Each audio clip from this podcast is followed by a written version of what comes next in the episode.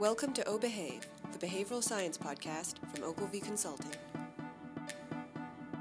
But you can take something, not change the objective thing at all, and by giving it a different context or a different frame, you can make it an entirely different thing in terms of the emotional effect and therefore the resulting behaviour. Hello, Nudgers. My name's David Fanner, and you're listening to Obehave, a podcast by Ogilvy Consulting. Today we'll open with a question Are you more of a tight person or a loose person? Are you more ordered or more open? Well, last year at Nudgestock, we heard from Michelle Gelfand, who uses various methods from field research to experiments to neuroscience to study what this means and the consequences for people, companies, and countries. She is a distinguished university professor of psychology at the University of Maryland, College Park, and she has won more awards and been published in more journals than I could possibly list. So let's listen to a talk from Nudgestock titled The Secret Life of Social Norms. So, I want to start my talk with a very serious question, which is what kind of Muppet are you? Joking aside, are you more like Cookie Monster, Animal, and Ernie, who probably nonconformist and think outside of the box and they bring mayhem many places they go, emanating chaos? Or are you more like Sam the Eagle and Kermit the Frog and Bert, who embody order? Think about Bert, who enjoys his hobbies of collecting paper clips, is always impeccably dressed, and is always providing reality checks to Ernie, his crazy roommate. And these beloved Muppet characters reflect something powerful about human psychology, as Dahlia Lithwick at Slate noted long ago. And they reflect what I call as the difference between having a tight or a loose mindset. People who have a tight mindset notice rules around them. They have a strong desire to avoid mistakes, and they have a lot of impulse control, and they love structure and order. Others with loose predispositions don't recognize rules as much. They're more willing to take risks, perhaps more impulsive, and they're more comfortable with disorder and ambiguity. And while we can all change our tight loose mindset quickly, think about sitting in a movie theater where your inner Bert comes out, or in a party where your inner Ernie comes out. Nevertheless, we tend to each have a default in the tight loose mindset continuum based on our culture, gender, class, occupations, and other factors. And I want to note that this distinction of tight and loose is not new. It actually goes way back. Herodotus, uh, the father of history, noticed it when he traveled the world 450 BC. And later, people like Ruth Benedict and Pertti Pelto, both anthropologists, started noticing it in small scale societies and putting it on the scientific map. And more recently, I've been studying this with my team across nations, organizations, even within our own households. And it turns out that the tight distinction can help explain a lot about the world. It can explain why city clocks are so much more accurate in some countries, why American dogs are so overweight, including my own beloved dog, Pepper. They can also explain what organizations need to understand about their culture, their people, their practices, their leaders when they're trying to merge with other organizations. And on a more serious note, they also help us understand why some countries suffered far more COVID cases and deaths than others. And today I'm going to give you a brief introduction to this research program, taking you on a journey to understand what is tight loose, why does it evolve, and what consequences does it have for human groups? And even more importantly, how do we negotiate it? How do we pivot from tight to loose or vice versa when necessary. So let me go ahead and start with just saying you can go around the world and see lots of variation in terms of how strict or permissive groups are. In Singapore, you might get fined, for example, for chewing gum or littering or not flushing the toilet in public settings. If you go over to New Zealand, you might see people wear, walking barefoot in banks or burning couches um, in university settings. Other ways you see this contrast are places like Germany, where you might see people waiting patiently on the street corner, even if there's no cars around. Whereas in my, my home state of New York City, you see people jaywalking constantly, even with kids in tow. You might see people, for example, smoking weed uh, in places like the Netherlands, whereas the same behavior can actually um, get you uh, imprisoned in other cultures. All of these contrasts reflect something really fundamental about how strict or loose social norms are around the world. Sometimes these rules, unwritten rules for behavior, get more formalized in terms of laws and codes. But what we know is that cultures around the world vary in terms of how tight they are, how strict their rules are, and how loose they are, how much they afford permissiveness and a wider range of behavior. So I want to take you on a little journey of how we understand the cultural logic of tight and loose. And what we first did in this research program is we started to look internationally and see whether we can actually measure tight and loose across nations. All nations have tight and loose elements. But what we found is that places like Japan and Singapore and Austria tended to veer tight. Places like the US, Brazil, Spain, and the Netherlands tended to lean loose. And what we found is that tight and loose conferred a really predictable trade off across nations. So tight cultures have a lot more order. They have more monitoring and more police per capita, and they also have lower crime. They also tend to be more uniform in what people wear and what people drive. And we found even city clocks on streets were more synchronized in tight cultures, whereas it was harder to tell what exact time it was in some loose cultures. Tight cultures that have a lot of strict rules also tend to have people who have high self control. And this manifests in things like lower debt, lower alcoholism, and even lower weight in tight as compared to loose cultures, including pets. Loose cultures, though, while they might have more disorder, tend to corner the market on openness. They tend to have more tolerance toward a wide range of types of people. They tend to be more creative in terms of their idea generation, and they also tend to welcome change. What we found though is that tight and loose are not random. Um, in fact, there's a certain logic around why tightness evolves. And what we found was that groups that have a lot of threat, whether from Mother Nature, think chronic disasters or um, scarcity of resources, or mother or human nature, think how many times the country's been invaded across its, its time, uh, its history, or pathogen outbreaks or density. And the logic is simple. When you have a lot of collective threat, you need stricter rules to coordinate to survive. And that's exactly what we found in this paper in Science. We found that cultures that had high population density, as far back as 1500, deprivation, territorial threat, disasters, and pathogen prevalence tended to be tighter. Now, not all tight cultures have threat, and not all loose cultures are an easy street, but it tends to be something that helps us to explain in part differences in tight loose. This also is not just found in the modern era. And more recently, we, par- we partnered with anthropologists to analyze ethnographies across smaller scale societies in many different domains of life, like law and order, socialization, gender, marriage, and so forth. And we found very similar patterns that those groups that had more threat, density, warfare, pathogens, etc., tended to be tighter. We can also look at this at the state level. As Chris mentioned, we find in the US 50 states that the tight states have had more collective threat. This has also been replicated across the 30 plus provinces in China.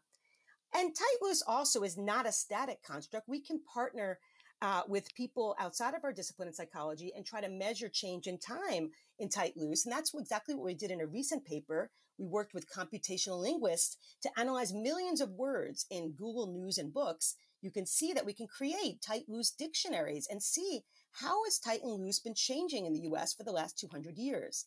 And what you can see is that actually we become far less tight and far more loose over the last 200 years. And this change is also associated with this tight loose trade off of order and openness. As our culture has been in the US, getting more loose, it's also associated with shifts in more creativity, but also less order, like higher debt. We can also go from books to brains and see the same trade off in the mind. I've been partnering with neuroscientists to look at how people react in the brain when they're witnessing norm violations. So I can put an EEG cap on you and measure your neural activity when I tell you that Amanda is at a dance lesson and she, is, is at a tango lesson, she's dancing. That's normal. But what about when Amanda's at the art museum and she's dancing? what we find in this work is that when people who have very high levels of neural activity to these kind of violations have higher self-control but lower openness and creativity on other tasks so which is better tight or loose if you had to design a world what would you want to live in tight or loose this is a question that's been asked across the centuries by philosophers economists psychologists and we know that people like plato and confucius and hobbes would vote for tightness Hobbes had a particularly negative view of human nature. And on the flip side, people like John Stuart Mill and Freud would vote for looseness. Freud thought that rules make us neurotic. What's the answer? What do the data suggest? What we find is actually maybe it's neither. Maybe it's the fact that groups have to veer tight or loose for good reasons. But as they get too tight and very repressive or too loose, completely chaotic, and uncoordinated, that this is maladaptive. And this is what we find and call the Goldilocks principle of tight loose. In recent research, we've found that extremely hot, tight and extremely loose cultures have higher depression, higher suicide, higher blood pressure, and lower happiness. So the extremes are the things we have to look out for. And you can think about the Goldilocks principle all around us at different levels of analysis. So, for example, we know in decision making research that when people are given too little choice, too tight, or too much choice, too loose, they tend to really perform poorly in decision making tasks. Likewise, think about the leaders that you've been working with over your lifetime. We know from research that leaders that provide too little discretion, they're more authoritarian and directive. At the same time, those that provide too much discretion, who are laissez faire and, um, and providing too uh, little direction, are also seen as maladaptive and not effective. Likewise, even parenting has the same logic. We know from developmental psychology work that parents that are either overly strict, very helicopter like, but also overly lax tend to produce kids that are not as well adjusted.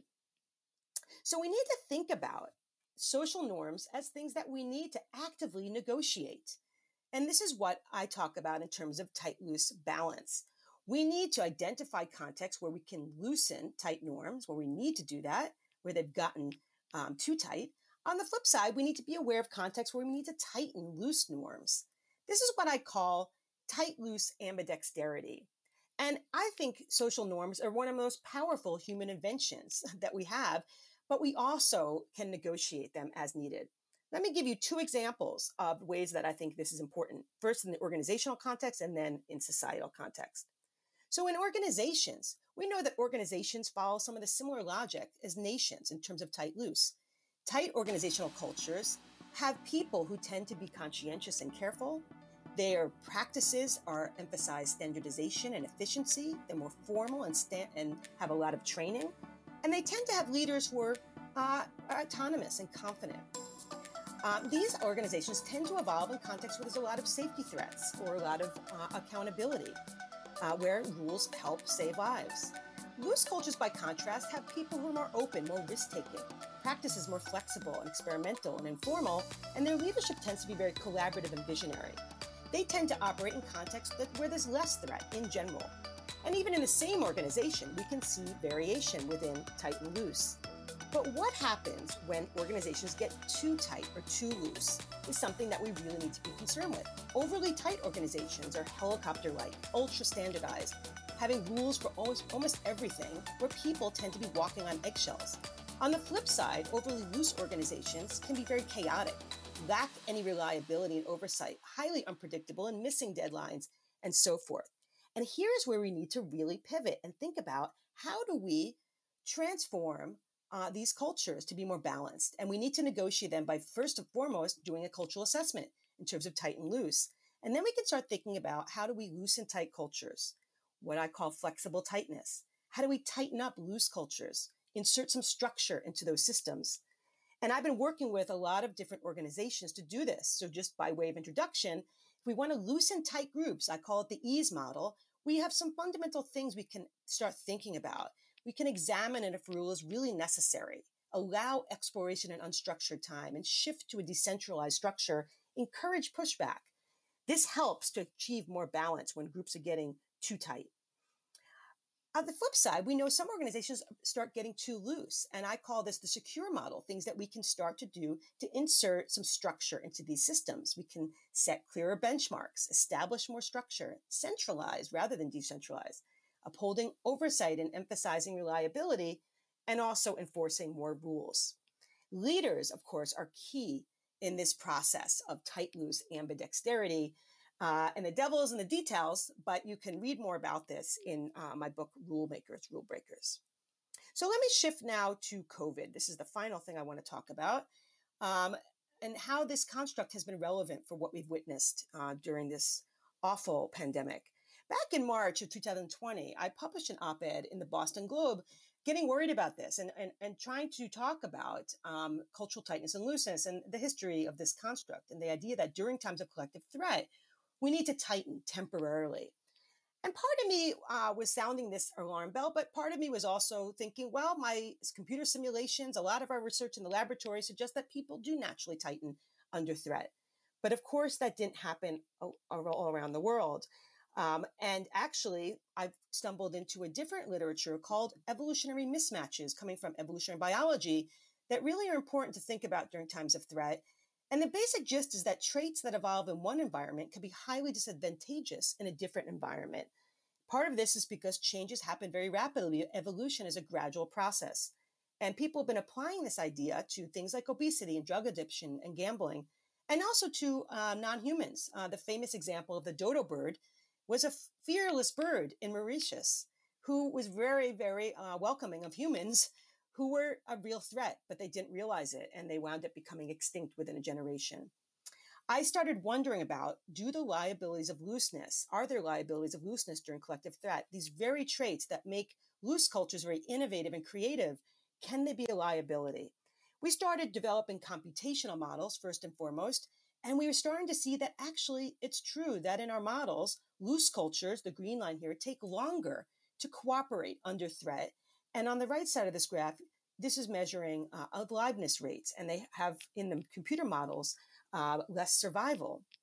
Then we started analyzing cases and deaths across countries. And in a paper that we published recently in the Lancet Planetary Health, we can see that it's a basic correlation that tight cultures had far few cases per capita than loose cultures. Um, and of course, um, there's variability. Not all tight cultures did well, and not all loose cultures did poorly.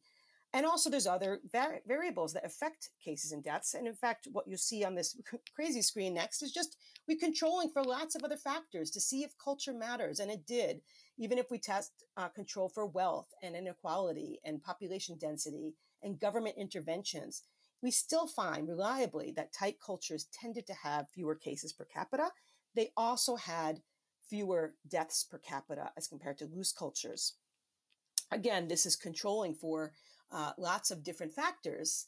What we found that was really astonishing was that in samples that we had access to, this was 25 nations coming from YouGov data, that the percentage of people who said that they were scared of COVID varied dramatically around the world. And tight cultures had far more fear of COVID from the very beginning, from the first 100 days since a case was found in that country, but also throughout the pandemic until uh, the later fall of 2020, loose cultures had far less fear compared to tight cultures that had only 50% of people who were scared of catching COVID.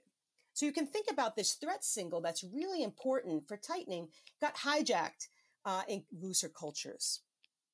So I want to just end on the idea that we need to harness the power of social norms to pivot when necessary. We need to start thinking about diagnosing tight and loose in our everyday settings and think about how to be ambidextrous. I think COVID provides a lot of lessons that we've learned. First and foremost, as the last speaker said, we need clear and consistent messaging.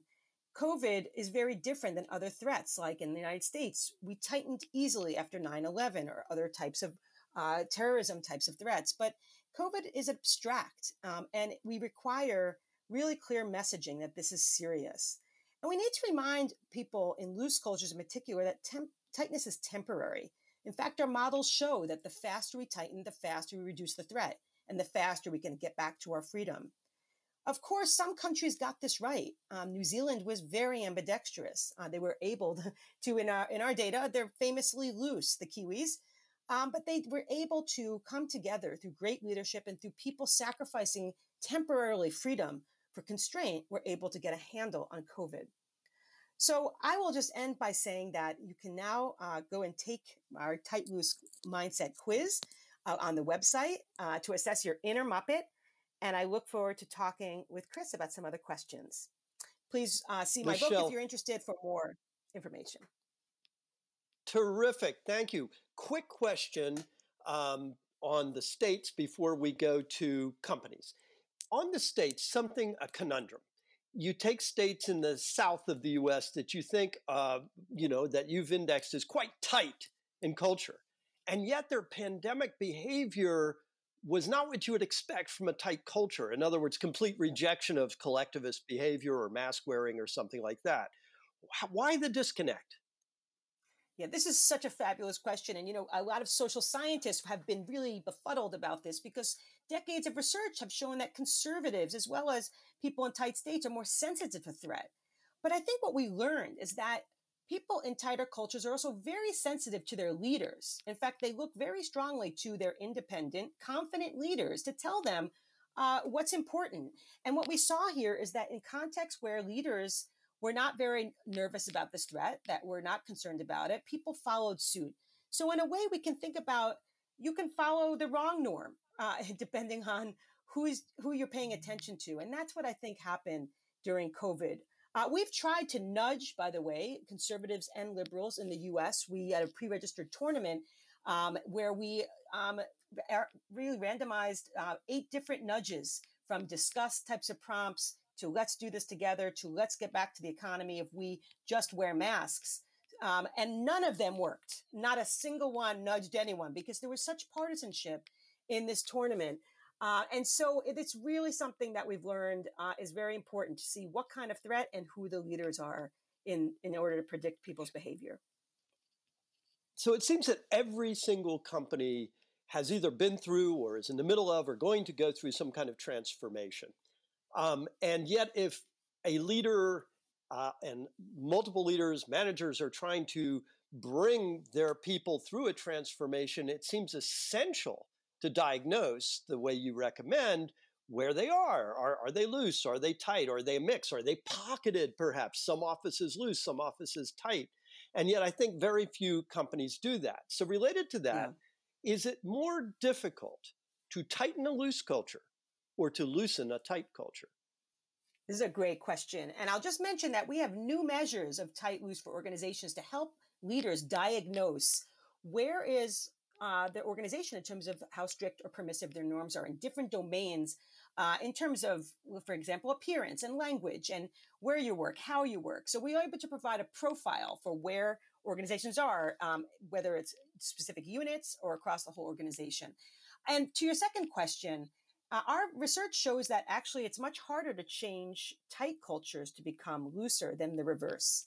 Um, there's a lot of cultural inertia when it comes to cultural change. So we really need to introduce changes in tight cultures uh, in terms of gradual changes, not big changes. We need to get buy in from people and we need to be aware that it's going to take longer to go from tight to loose than from loose to tight. And in doing so, uh, will leaders have more success with a loose culture by saying, as you suggested, I think, hey, the tightening is temporary. Um, you know, we're not going to make an authoritarian rule here, but we're going through a very tough transformation. And so we need to act differently temporarily. I think that's exactly where I would put the money. that, you know, people really get concerned. You need to think about the underlying threats that people face during these changes. For people in loose groups, they're worried about autonomy. Tight groups are worried about control. So we need to deal with those underlying needs. And we need to help get buy-in in loose cultural groups. It has to be very bottom up to help people understand why is this change necessary? Uh, what can it afford us? I think we need to understand that both tight and loose are essential to any system. We want to try to have both. We want to try to maximize order and openness in, in our systems, and we can do it. Um, we can do it at the organizational level, the national level, um, and so I'm optimistic that you know we can pivot when we understand this cultural code Hey, I lived in Singapore for five years, and I have to correct just one thing on your sign there. It, it's no longer uh, illegal to chew gum. It's illegal to That's deal. Right. You can chew, but you can't deal. Yeah. but right. Singapore and, and made me very. Yeah, go ahead. Well, I was going to say, you know, it's really about bringing in large quantities of gum into the country. That's really a problem. And, right. you know, Americans right. or other people look at this and say, that's ridiculous. Why can't you bring gum? And when you think about Singapore, um, it's very highly densely populated. It has over 20,000 people per square mile. And, you know, when you have that many people per square mile, gum tends to cause a lot of problems. And that's what happened in Singapore. People were chewing the gum and putting it all over the place. It was causing problems. And Lee Kuan Yew, who's a good cultural psychologist, as far as I'm concerned, said, Hey guys, we're going to have to ban this tasty treat. I'm sorry. You know, this is really causing too many problems. Uh, and so it has a certain logic. You can use gum for medicinal purposes and so forth, but you can't just bring in a whole bunch of gum to the country. So understanding Last this can make us a little more empathic. Last quick question in about 30 seconds. So imagine you want to bring more innovation and creativity to your company, but you find that your company culture is more tight than loose. What can you do about it? Well, I think you know we need to understand that you know these norms have been put in place for a long time. The kind of people we've attracted to the organization have tighter mindsets. People we've retained have tighter mindsets, and the practices and the leaders there have all been aligned to make tightness uh, important and useful. So we need to start thinking about all those different levels: the people that we're bringing in, the practices, the leadership, and uh, as I mentioned, we have certain recommendations on how you can you know sort of ease that that structure to be more loose um, through gradual uh, changes. Uh, but we need to make sure that you know we understand that this system is going to take a little while uh, to pivot. Dr. Michelle Gelfand, thanks so much for spending time with us. You've given us so much to work on and think about. We really appreciate you joining Nudgestock. Thank you. Hello again, Nudgers. I hope you enjoyed that as much as I did when I was frantically live tweeting as many quotes as possible from this talk last year at Nudgestock. What really stands out to me is that no matter how naturally tight or loose you or your culture are, there can be flex. You can, even temporarily, be more ambidextrous, and so can the culture that you're part of. So that's it for today. If you missed Nudgestock last year or can't get enough, head over to Ogilvy Consulting on YouTube where we've uploaded all of the talks from all of the Nudgetalks over the past nine years. And if you'd like more regular updates from us, follow us on Twitter at Ogilvy Consult UK. Until next time, goodbye, Nudgers.